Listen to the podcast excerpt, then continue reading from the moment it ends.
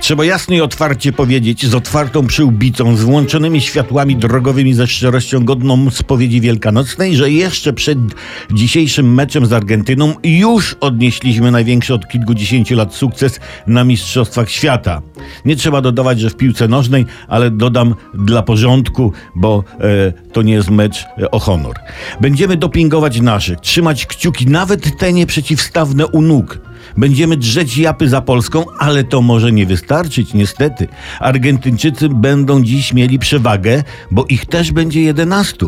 Musimy więc oprócz dopingowania naszych i jeszcze zdeprymować Argentyńczyków, czyli zniechęcić ich, zdołować.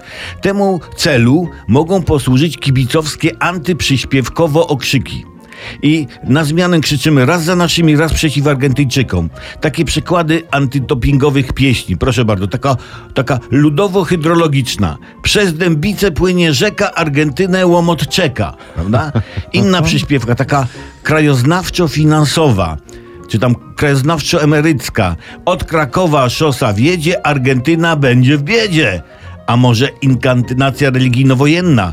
Piłkarze strzelają, Pan Bóg piłkę nosi, Polacy wygrają, a nie latynosi.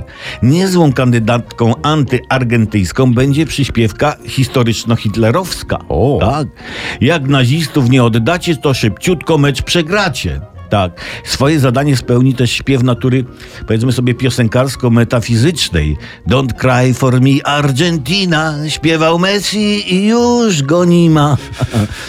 Myślę, że będę wyrazicielem wszystkich pokoleń osób uważających się w taki czy inny sposób za Polaków, że e, tak skonstruowany doping, przypomnę raz za nami, raz przeciw nim, pomoże naszym zawodnikom odnieść moralnie zasłużone zwycięstwo mimo ewentualnej porażki.